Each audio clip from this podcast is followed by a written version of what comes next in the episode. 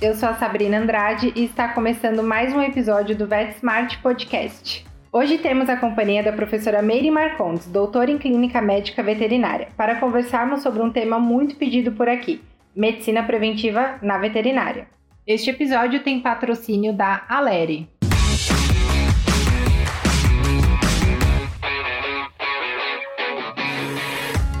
Olá, doutora Meire, seja muito bem-vinda ao VetSmart. Oi, Sabrina, muito obrigada pelo convite, é um prazer estar aqui com vocês. Espero que a gente consiga abordar aí os assuntos principais dentro desse tópico. Muito obrigada mesmo pelo convite que vocês fizeram. Doutora, cada vez mais os pets são considerados membros da família.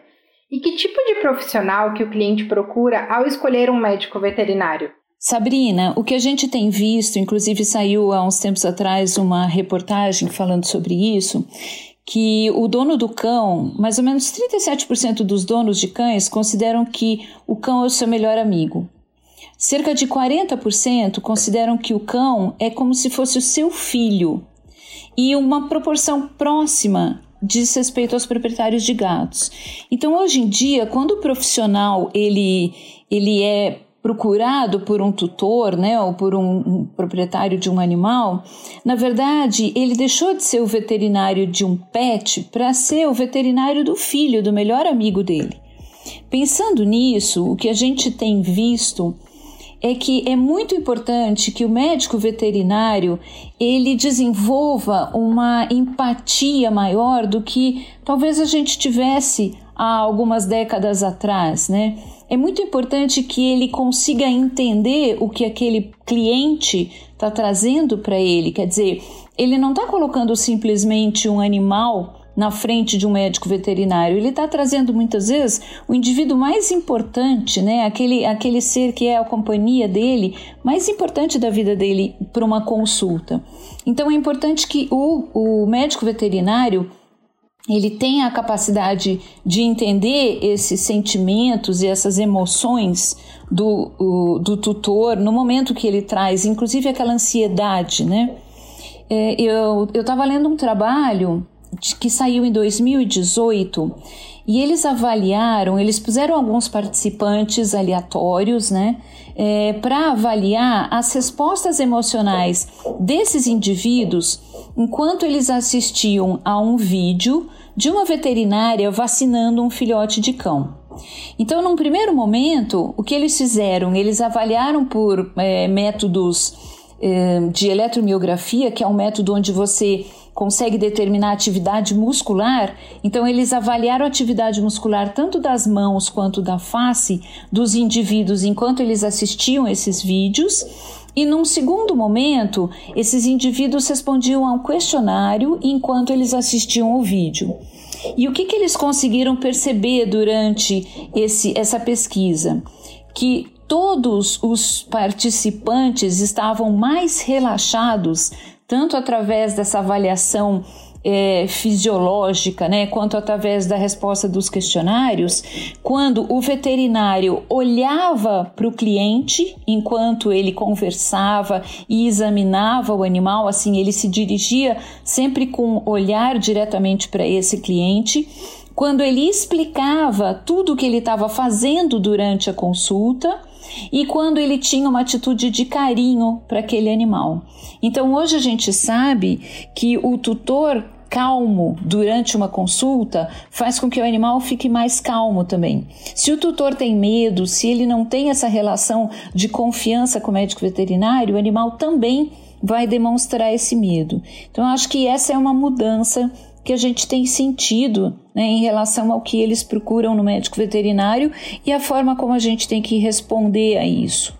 Doutora, e em relação a essas técnicas de abordagem, tem alguma dica que um veterinário pode fazer no momento da consulta para ela ser um pouco mais empática com o tutor? Tem sim, Sabrina. É, uma das primeiras coisas que é a gente tem que fazer é sempre se apresentar ao tutor.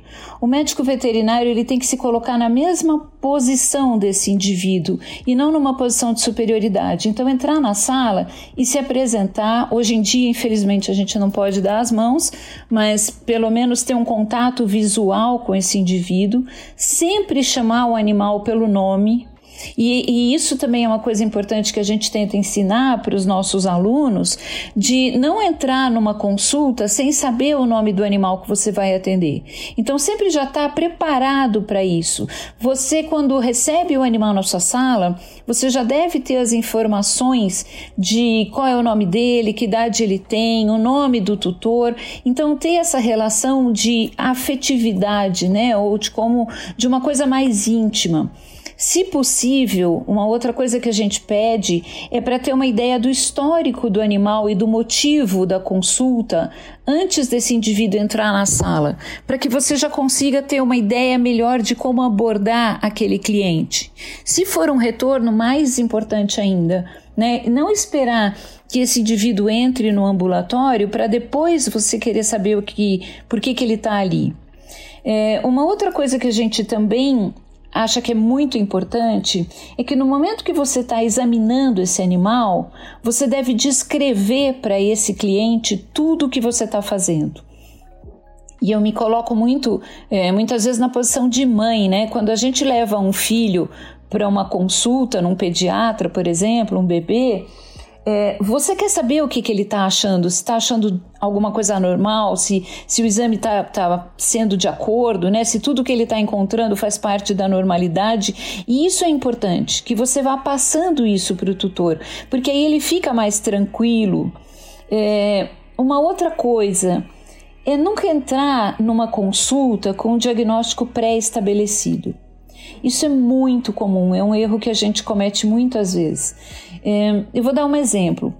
Muitas vezes chega um animal, um filhote, com um quadro de gastroenterite hemorrágica. Então ele chega com um quadro de diarreia hemorrágica, ele é jovem, e a primeira coisa que a gente pensa, ah, esse animal deve ter parvovirose.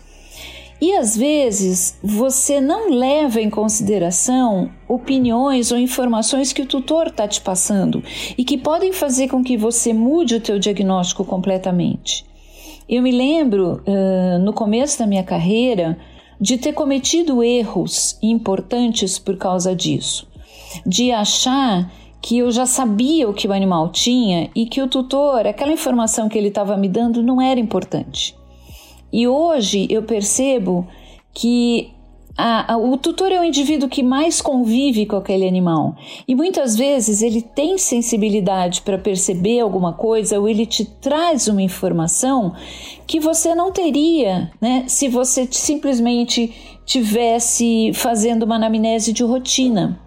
Então eu acho que essa consideração com aquilo que o tutor fala e a, a necessidade de você abrir tua mente, muitas vezes partir de coisas simples e não das coisas mais complicadas, também faz parte desse processo de, de empatia, né? E de meio que de ganhar a confiança do tutor. Uma outra coisa que a gente costuma fazer muito e, e, isso nós temos essa facilidade, particularmente em cães e gatos, é usar uma analogia humana para explicar o que está acontecendo com aquele animal. Porque muitos tutores, eles não têm a ideia de que um cão, por exemplo, pode ter as mesmas doenças que o humano. Quando você começa a explicar, por exemplo, que aquele cão pode ter diabetes mellitus, da mesma forma como o homem tem, ele já começa a lembrar de um caso, ele já começa a entender aquela doença, a necessidade do tratamento. Então essa analogia ela ajuda muito. ainda dentro disso, eu acho que uma coisa extremamente importante é explicar a importância da realização dos exames complementares. Porque às vezes a gente vê o indivíduo vai numa clínica, o animal está doente, e aí o veterinário resolve fazer, sei lá, um hemograma completo, um teste rápido para algumas doenças infecciosas, função renal, função hepática, e manda uma lista de exames, ou que ele vai fazer na própria clínica, ou que ele vai fazer em algum laboratório. E o veterinário, para ele, é normal entender por que, que aqueles exames estão sendo pedidos, mas para o tutor, não. Então, muitas vezes, ele fica olhando aquilo e acha que é, não tem tanta importância, ou que o veterinário está querendo ganhar dinheiro em cima daqueles exames, ou ele não tem condições financeiras, ou ele não quer gastar. Então, quando você explica a importância de cada um deles, que informação que aqueles exames podem te fornecer para ajudar a tratar daquele paciente, é, o tutor passa a ter uma, uma é, você passa a ter uma colaboração maior do tutor. Ele passa a entender porque ele confia mais em você e a partir daí fica muito mais tranquilo você tratar aquele paciente. Né? A gente vê, por exemplo, também durante um, uma consulta, um veterinário dizendo para o tutor: olha, você vai dar um comprimido a cada seis horas para esse indivíduo, para esse paciente.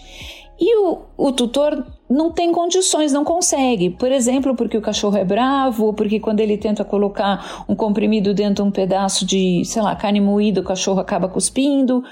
E ele acha mais fácil fazer uma administração uh, de um líquido.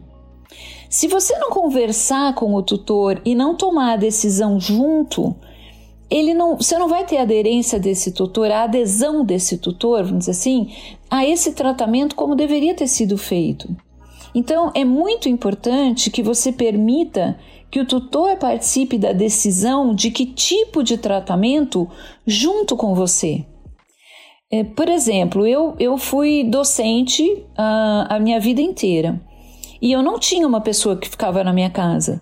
Se um veterinário chegasse para mim e dissesse: Olha, você tem que fazer determinado tratamento de três em três horas no seu animal, eu não ia conseguir, porque eu tinha que trabalhar. Então, eu acho que esse tipo de, de comunicação ela é extremamente importante. O tutor tem que dizer para ele: olha, eu tenho condições de fazer o tratamento dessa, dessa, dessa forma. E aí o veterinário vai tentar encontrar essa melhor opção dentro das possibilidades. E não adianta ele querer criticar o dono, né? Porque às vezes a gente vê isso, ah, mas ele não quer fazer. Não, ele não pode fazer, ele não tem condições. Que mais? É, uma outra coisa bastante importante que eu acho é que quando você recebe um exame por exemplo, um exame laboratorial daquele animal, que você explique tudo o que está acontecendo. Eu me lembro muitas vezes de ter ficado, sei lá, meia hora desenhando, explicando para um proprietário o que, que aquele animal tinha, por que, que era importante ter feito aquele exame, quais eram as alterações encontradas, o que, que a gente esperava dali para frente, qual é o prognóstico, é, entender que aquele indivíduo que está na sua frente, além dele estar tá emocionalmente sensível, né, fragilizado, porque é um animal que ele ama, ele nem sempre entende daquilo que você entende. Ele não é médico, ele não é veterinário, então ele precisa, ele merece uma explicação para que ele saiba o que está acontecendo com aquele indivíduo que ele está tratando e que ele ama tanto. Doutora, muito interessante. E aproveitando que a gente está nesse tema de consultas, como que funciona a medicina preventiva na consultas de filhotes? Bom, é, Sabrina, eu acho que, em primeiro lugar, é importante que o veterinário tenha a noção de que medicina preventiva hoje não é só vacinação. Então, a gente percebe, por exemplo, que o indivíduo hoje acredita que se o animal está vacinado, ele está adequadamente protegido contra todas as doenças, o que na verdade não é o caso. Então, quando a gente pega um filhote, é bastante comum você ver que o tutor, principalmente se ele nunca teve um outro animal, não se preocupa com coisas como socialização, por exemplo. E aí você pega um animal adulto que tem problemas comportamentais, um animal adulto que é agressivo, então, já no filhote, é, é muito importante que a gente explique para esse indivíduo que está adquirindo um pet como fazer adequadamente essa socialização. Outra coisa em relação à castração. Então, muitas vezes o indivíduo quer um animal, mas ele não, não tem intenção de manter esse animal como um reprodutor mais para frente, ele não quer ter uma ninhada. Então, é importante já discutir, enquanto ele é pequeno, qual é a intenção dele. Se ele não tem intenções de, de ter uma ninhada, então qual seria o melhor momento para já fazer essa castração? Uma outra coisa é em relação ao peso corpóreo, a condição corporal desse animal. Porque quem nunca teve animais, muitas vezes tem o hábito de dar tudo que o indivíduo come, ele dá para o cachorro. A gente sabe que é assim, né? O cachorrinho fica ali embaixo da mesa esperando alguma coisa. E aí, ao longo do tempo, você começa a ter um animal obeso ainda jovem. Então é importante que o proprietário entenda também que aquele animal tem uma alimentação própria para ele, que se ele merecer petiscos, esses petiscos são próprios para ele, que ele não tem a mesma capacidade digestória que nós, seres humanos, temos. Então ele é, é importante que ele já, desde filhote, tenha uma certa rigidez em relação ao que o animal come. E outra coisa que é muito importante no nosso país, já desde filhote, é controle de ectoparasitas. É muito comum nós atendermos um animal que tenha toda a vacinação em dia e que venha para a clínica com erliquiose ou com babesiose. E eu sempre falo nas minhas palestras que quando você tem um paciente que é seu paciente e que ele chega na sua clínica com erlíquia, né, com uma, com uma infecção por erlíquia, esse paciente está doente por sua culpa, porque você, médico veterinário, não foi convincente o suficiente para explicar esse tutor que é tão importante fazer prevenção contra infestação por carrapatos quanto vacinar. E de maneira geral, os tutores não têm essa noção. Então, uh, o tutor ele precisa entender que num país como o nosso, a prevenção, né, o controle de ectoparasitas é tão importante quanto a vacinação. Ele precisa aderir a esse a essa postura, né? E muitas vezes ele não faz isso porque ele acha que um carrapato só não é problema, ou porque o medicamento que ele está dando é muito caro e não vale a pena, porque quando ele encontra carrapatos ele tira. Só que ele esquece que se um carrapato tiver infectado, esse animal vai ficar doente. Ele esquece que um carrapato que ficou durante dois dias ou três dias engurgitar, eh, sugando o sangue daquele animal, já pode ter transmitido doenças no momento que ele retira aquele carrapato. Então é extremamente importante isso, que você já comece a falar sobre isso logo nos primeiros momentos de vida e explique para o tutor que no momento que ele vai comprar, por exemplo, um determinado produto, um, um, né, um, um ectoparasiticida, alguma coisa assim, ele não leva em consideração só o preço, como muitas vezes a gente faz, mas que ele leve em consideração a tua opinião, daquilo que é melhor, o que tem de melhor no mercado. Isso a gente já começa a falar logo nas primeiras consultas de medicina preventiva. Perfeito, doutora. E em relação à abordagem de animais adultos, tem alguma diferença nessa consulta? Sabrina, quando a gente fala de animais adultos, existem algumas coisas que são muito comuns na nossa rotina. Primeiro lugar é aquele indivíduo que chega numa clínica veterinária com quadro de insuficiência renal. Por exemplo, eu tenho um, cachorro de 10 anos de idade, vem começou com vômito, você vai fazer uma avaliação, o animal não está comendo adequadamente, você vai fazer uma avaliação e você descobre que ele tem uma insuficiência renal crônica. Esse animal, se ele fosse avaliado a partir de uma certa idade com exames laboratoriais, você podia já identificar o momento em que esse quadro está acontecendo ou está começando, né?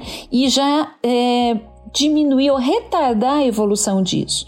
A gente pode fazer isso com exames de urina, com avaliação da relação é, proteína creatinina urinária.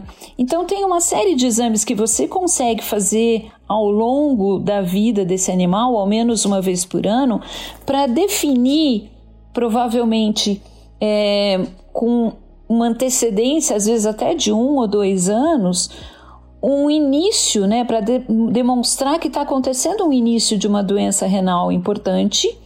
E se você, durante esse período, já mudar a dieta desse animal, já fizer um acompanhamento mais próximo, mudar algumas coisas ou até entrar com algum tipo de tratamento, você evita que esse animal tenha uma progressão tão rápida da doença. A mesma coisa a gente fala em relação à avaliação de função hepática. Então, várias coisas que você pode ir fazendo ao longo da vida. Dentro desses, desses exames preventivos, eu acho que uma das coisas que hoje em dia nós veterinários temos, uma ferramenta que a gente tem aí que é de extrema importância, são os testes rápidos para triagem de doenças infecciosas.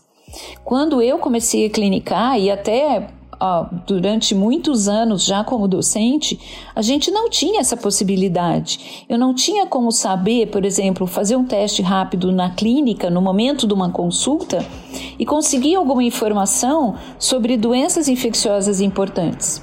Hoje a gente tem testes para sinomose, para parvovirose, para coronavirose, giardíase, erliquiose, dirofilariose, brucelose, leishmaniose visceral canina. Para gatos, a gente tem testes para leucemia viral felina e para imunodeficiência viral felina. Então, o veterinário ele tem um recurso maravilhoso na mão dele. Só que o problema é que no Brasil nós usamos esses testes somente quando o animal adoece.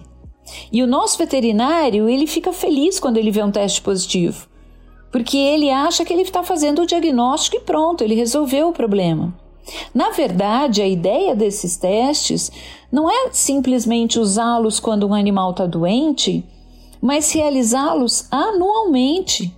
Se você vai para os Estados Unidos ou se você vai para a Europa, dentro dos exames de medicina preventiva, todos os anos eles fazem teste rápido para algumas doenças, doenças que são prevalentes naquela região.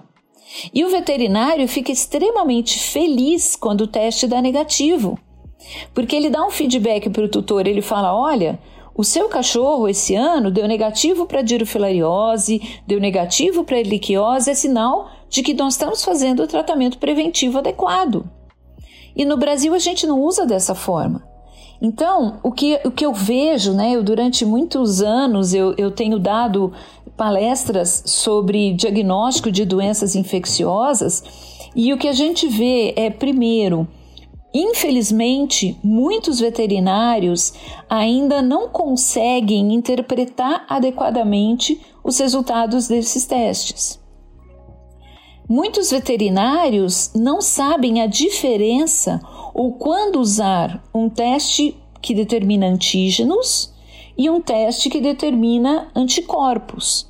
Então ele não tem muita noção de quando usar um ou quando usar outro. E eu percebo isso porque é uma pergunta constante nas minhas palestras. Mais ainda, o veterinário muitas vezes ele adquire um teste pelo valor e por, pela margem de lucro que ele pode ter e não conhece a sensibilidade e a especificidade dos testes que ele usa. Isso é muito importante também. Então, por exemplo, quando eu falo que um teste tem 95% de sensibilidade, eu estou querendo dizer que eu vou ter 5% de falsos negativos. Quando eu digo que um teste tem 95% de especificidade, eu tenho 5% de falsos positivos. Imagine a seguinte situação: na época em que a gente fazia eutanásia para leishmaniose. Se concorda que se eu tiver um animal que está fazendo um teste cuja especificidade é de 70%, isto é, me dá 30% de falso positivo, Eu posso estar fazendo eutanásia num cão e eu já vi muitas pessoas fazerem isso baseados num teste rápido num animal que pode não estar infectado. Então, o veterinário ele tem obrigação de conhecer os testes que ele usa, de saber a sensibilidade e especificidade desses testes, de entender como esses testes podem e devem ser usados na rotina. E aí, é, eu vou dar alguns exemplos para você. Vamos imaginar um teste rápido para erliquiose. Quando eu faço um teste rápido para erliquiose e eu tenho um resultado positivo, isso significa que aquele indivíduo tem anticorpos contra Ehrlichia canis, por exemplo. Mas isso quer dizer que naquele momento da consulta, aqueles sintomas são por erliquiose? Não necessariamente, porque se aquele animal teve uma infestação por carrapatos há 7, 8 meses atrás, fez um quadro de erlíquia, conseguiu conter essa doença e fez anticorpos, ele vai ser um animal positivo no teste rápido. Então, o fato de eu ter um teste rápido com IgG positiva não quer dizer que aquele seja o motivo da doença. Uma outra coisa que muitas pessoas me perguntam é: eu posso vacinar um animal contra a leucemia felina? Não vai interferir com o teste? O teste rápido que a gente usa para diagnóstico de leucemia viral felina, ele determina antígenos e não anticorpos. Então, se o veterinário entender que aquele teste que ele está usando é um teste para antígenos, ele pode usar uma vacina tranquilamente, porque não vai haver interferência, porque o que a vacina vai produzir é a formação de anticorpos. Então, eu nunca vou ter uma interferência da vacina num exame, num teste rápido para leucemia felina. E um outro exemplo que eu acho que é muito importante é o exemplo da sinomose. Eu tenho testes de sinomose que avaliam presença de antígenos e eu tenho testes para sinomose que avaliam a presença de anticorpos. Vamos imaginar que um animal tenha tomado vacinas contra a sinomose quando ele era pequeno, mesmo que ele não tenha sido imunizado adequadamente, que o protocolo não tenha sido ideal, mas que ele tenha feito um certo título aí de anticorpos, enfim. E aí depois de um tempo, esse cachorro fica doente, vem para o ambulatório com clínica de possível sinomose. Se o indivíduo fizer pesquisa de anticorpos, como eu já vi também muitas vezes fazer, num animal que já foi previamente vacinado, o fato desse indivíduo ter uma positividade não significa que a doença naquele momento seja sinomose. O que ele tem que pesquisar é a presença de antígenos da sinomose. Mas aí vem um outro erro. Quando a gente tem uma doença e a gente tem um antígeno de sinomose, por exemplo, é, numa mucosa conjuntival, enfim, qualquer lugar aí do, do corpo, à medida que a doença vai progredindo e esse animal começa a fazer anticorpos, né, começa a produzir anticorpos, esses anticorpos vão se ligar nos antígenos. E a probabilidade de você ter um resultado falso negativo passa a ser maior. Porque quando o animal tem uma fase mais evoluída da doença, vamos supor um animal que vem com quadro neurológico, ele pode ter um resultado negativo para antígenos. Porque se ele tiver uma quantidade grande de anticorpos se ligando a esses antígenos, na hora que você faz o teste, você pode ter um resultado falso negativo. Então, tudo isso o veterinário tem que ter conhecimento. Isso não desmerece os testes rápidos, muito pelo contrário, eles são excelentes, mas o indivíduo tem que saber quando usá-los, como interpretá-los. E o que a gente gostaria muito, né, é o meu sonho ainda antes de eu morrer, é que os veterinários no Brasil, fazendo medicina preventiva, utilizem esses testes como rotina anual nesses pacientes e não quando eles têm suspeita da doença. Doutora, excelente explicação. É, falando em relação à importância dessa medicina preventiva, a gente citou o ponto da vacinação dos nossos pets. E a gente sabe que hoje em dia no Brasil é feita uma vacinação anual com todas as vacinas comercializadas. É, a senhora pode descrever um pouco para a gente sobre essa importância e como é feita hoje em dia? Sim. Bom, em relação ainda, né, já que a gente está falando de medicina preventiva, apesar de eu fazer parte do, do VGG, que é o Grupo de Diretriz de Vacinação da Associação Mundial de Veterinários Pequenos Animais, o que nós queremos não é que as pessoas acreditem que vacina é a coisa mais importante do mundo, e a gente já falou sobre isso no início, né? Vacina é sim importante, mas ela é uma das, das partes aí da medicina preventiva.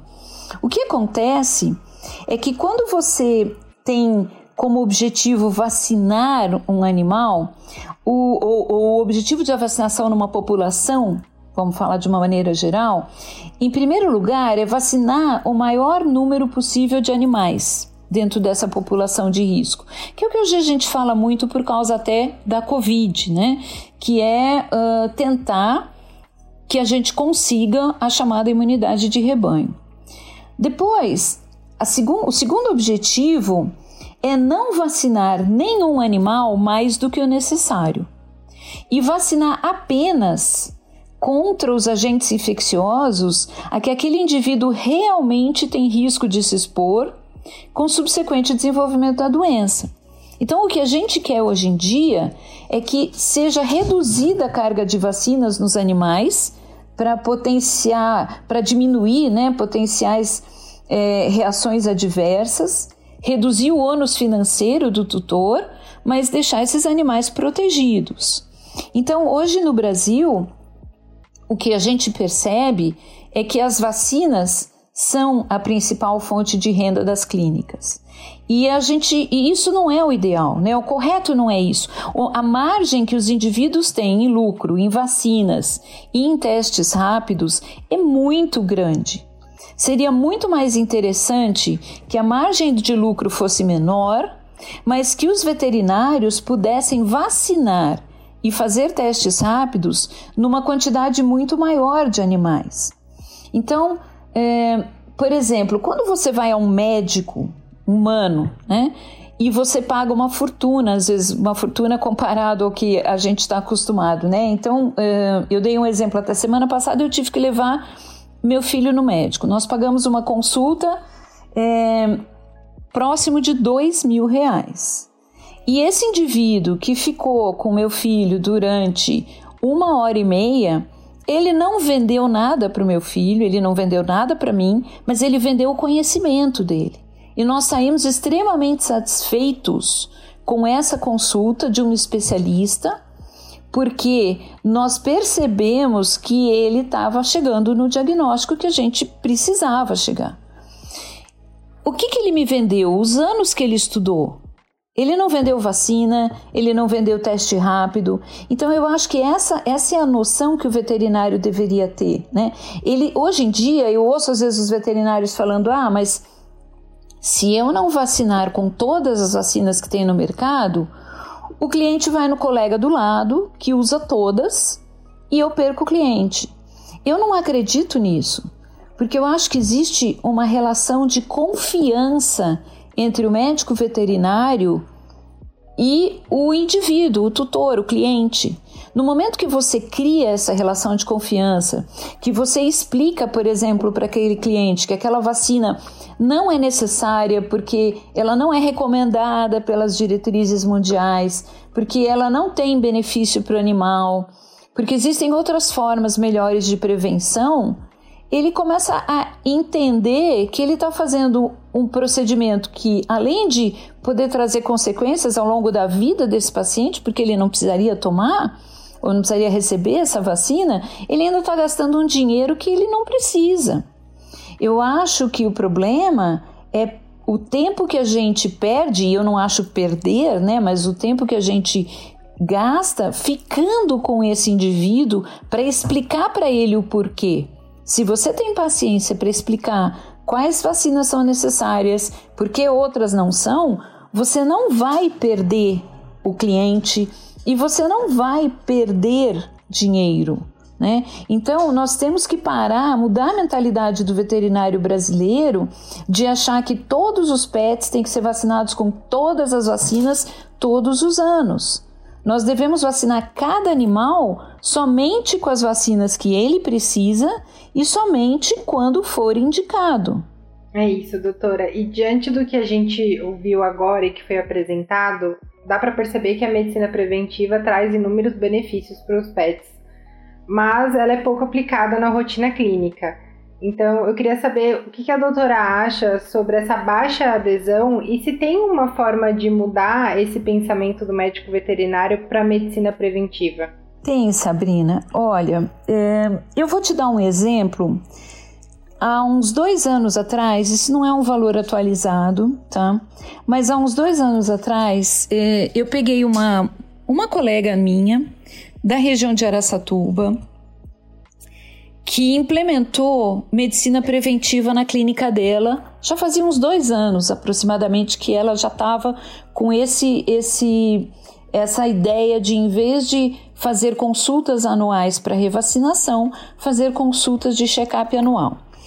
E aí eu até trouxe anotado aqui antes da nossa conversa para dar um exemplo para você. Naquele momento, ela lucrava por ano 250 reais com as vacinas que ela aplicava em um cão. Estou dando um exemplo de um único paciente, tá? Então ela tinha um lucro de 250 reais com vacinas. O que, que ela fez? Ela fez, ela mudou o esquema da clínica dela. Ela começou, em vez de fazer, por exemplo, revacinação todos os anos contra sinomose, hepatite, parvovirose, ela começou a determinar anticorpos contra essas doenças todos os anos para saber se aqueles animais estavam de fato imunizados. Então, com isso, ela tinha um lucro de 150 reais. Depois, ela começou a utilizar kits rápidos para erliquiose, para dirofilariose e para leishmaniose todos os anos para saber se aqueles animais estavam adequadamente protegidos e aí ela tinha um lucro de aproximadamente 100 reais. À medida que o animal já tinha uma certa idade, ou dependendo do ano, né, não todos os anos, ela fazia uma remoção de cálculo dentário leve, né, para evitar que houvesse necessidade de fazer isso mais para frente. Ela ganhava 300 reais. É, nos animais idosos, ela começou a fazer eletrocardiograma a partir de uma certa idade. Então ela já tinha um lucro aí de 150 reais. A partir de uma certa idade, ela começou a fazer avaliação da função renal. Então, exame de urina, determinação da creatinina sérica e o PC, mais 150 reais. Ela tinha na clínica dela um pet shop. Então, ela vendia coleiras para leishmaniose. Então, ela fazia trocas de coleiras três vezes ao ano e tinha um lucro pequeno. Ela tinha um lucro de 20 reais nas coleiras. E ela também vendia ectoparasiticidas sistêmicos e tinha um lucro de 60 reais que ela ganhava quatro vezes ao ano. Conclusão: o lucro que ela tinha com medicina preventiva era muito maior do que o lucro que ela tinha com simplesmente uma vacinação anual. Então, essa é uma coisa que a gente pode fazer, é agregar serviços complementares. Então, por exemplo, o indivíduo tem problemas dermatológicos, ele pode ser tratado na clínica. A clínica pode ter um serviço de transporte que vai pegar e vai deixar em casa. A gente sabe que banhos, por exemplo, em animais com problemas dermatológicos, não é todo mundo que consegue fazer sempre. Você pode fazer isso dentro da clínica. Você pode também é, contratar veterinários volantes que vão vir na sua clínica, por exemplo, uma vez por semana para fazer ultrassom. Você pode ter veterinários que venham uma vez por semana para anestesiar pacientes que tenham uma necessidade de anestesia geral com aparelhos inalatórios, se você não tiver, que façam uma limpeza dentária, né, ou que façam um procedimento odontológico até na sua clínica, se for possível. Que faça uma avaliação cardiológica, se você não tiver eletrocardiograma, que faça uma avaliação oftalmológica. Então, existe a possibilidade de você, isso é muito comum hoje em dia, de você trabalhar com veterinários volantes, se você não tem condições de fazer isso na sua clínica, e agregar outros serviços e também ganhar uma porcentagem né, do, do lucro desses indivíduos, mas sem a necessidade de ter uma porcentagem de lucro altíssima, por exemplo, em cima de vacinas, deixando de lado outras coisas que são tão importantes quanto dentro da medicina preventiva. Doutora, ficou muito boa essa explicação. Em relação, quando a gente fala sobre fidelização de clientes, a senhora já colocou um exemplo até que a clínica foi melhorando com essa medicina preventiva. Os clientes também sentem isso e a clínica adotar essa prática é muito positivo.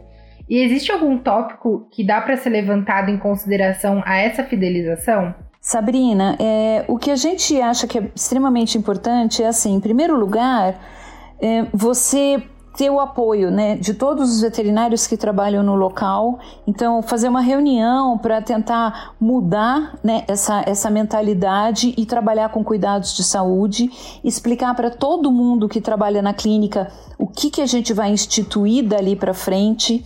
Às vezes, um folheto explicativo para ser distribuído para os tutores ajuda bastante para ele poder entender que vocês estão trabalhando agora com medicina preventiva, né? Treinar todas essas pessoas.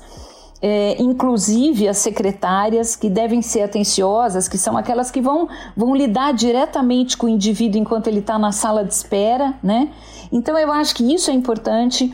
Uma outra coisa que, que eu acho que vale a pena bastante é investir assim, em sites bons e informativos da clínica, onde o indivíduo possa adquirir informações de medicina preventiva. Você pode alimentando aquilo e passar para ele esse site. Então, quando ele tiver dúvidas, ele pode ir ali.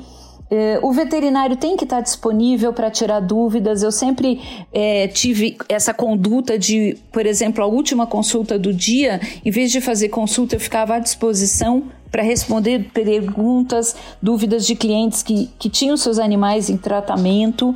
Né? Não deixar o tutor esperando horas na fila, fazer uma consulta mais demorada, mas para que ele tenha mais atenção. Eu acho que tudo isso são técnicas e são maneiras de você fidelizar, né? O indivíduo se sente importante, é, ele percebe que ele está sendo atendido com todo carinho e com toda a competência. Então eu acho que isso faz parte aí do processo de fidelização, além da atualização do médico veterinário, que é extremamente importante. Então ler as diretrizes globais é, sobre vacinação, sobre é, prevenção de doenças transmitidas por vetores, sobre como fazer testes diagnósticos. Eu acho que essa, é, essa atualização também é extrema, ah, também não, principalmente é extremamente importante. Então um um veterinário atualizado e que muda né, o, toda a rotina da clínica para atender melhor esse paciente,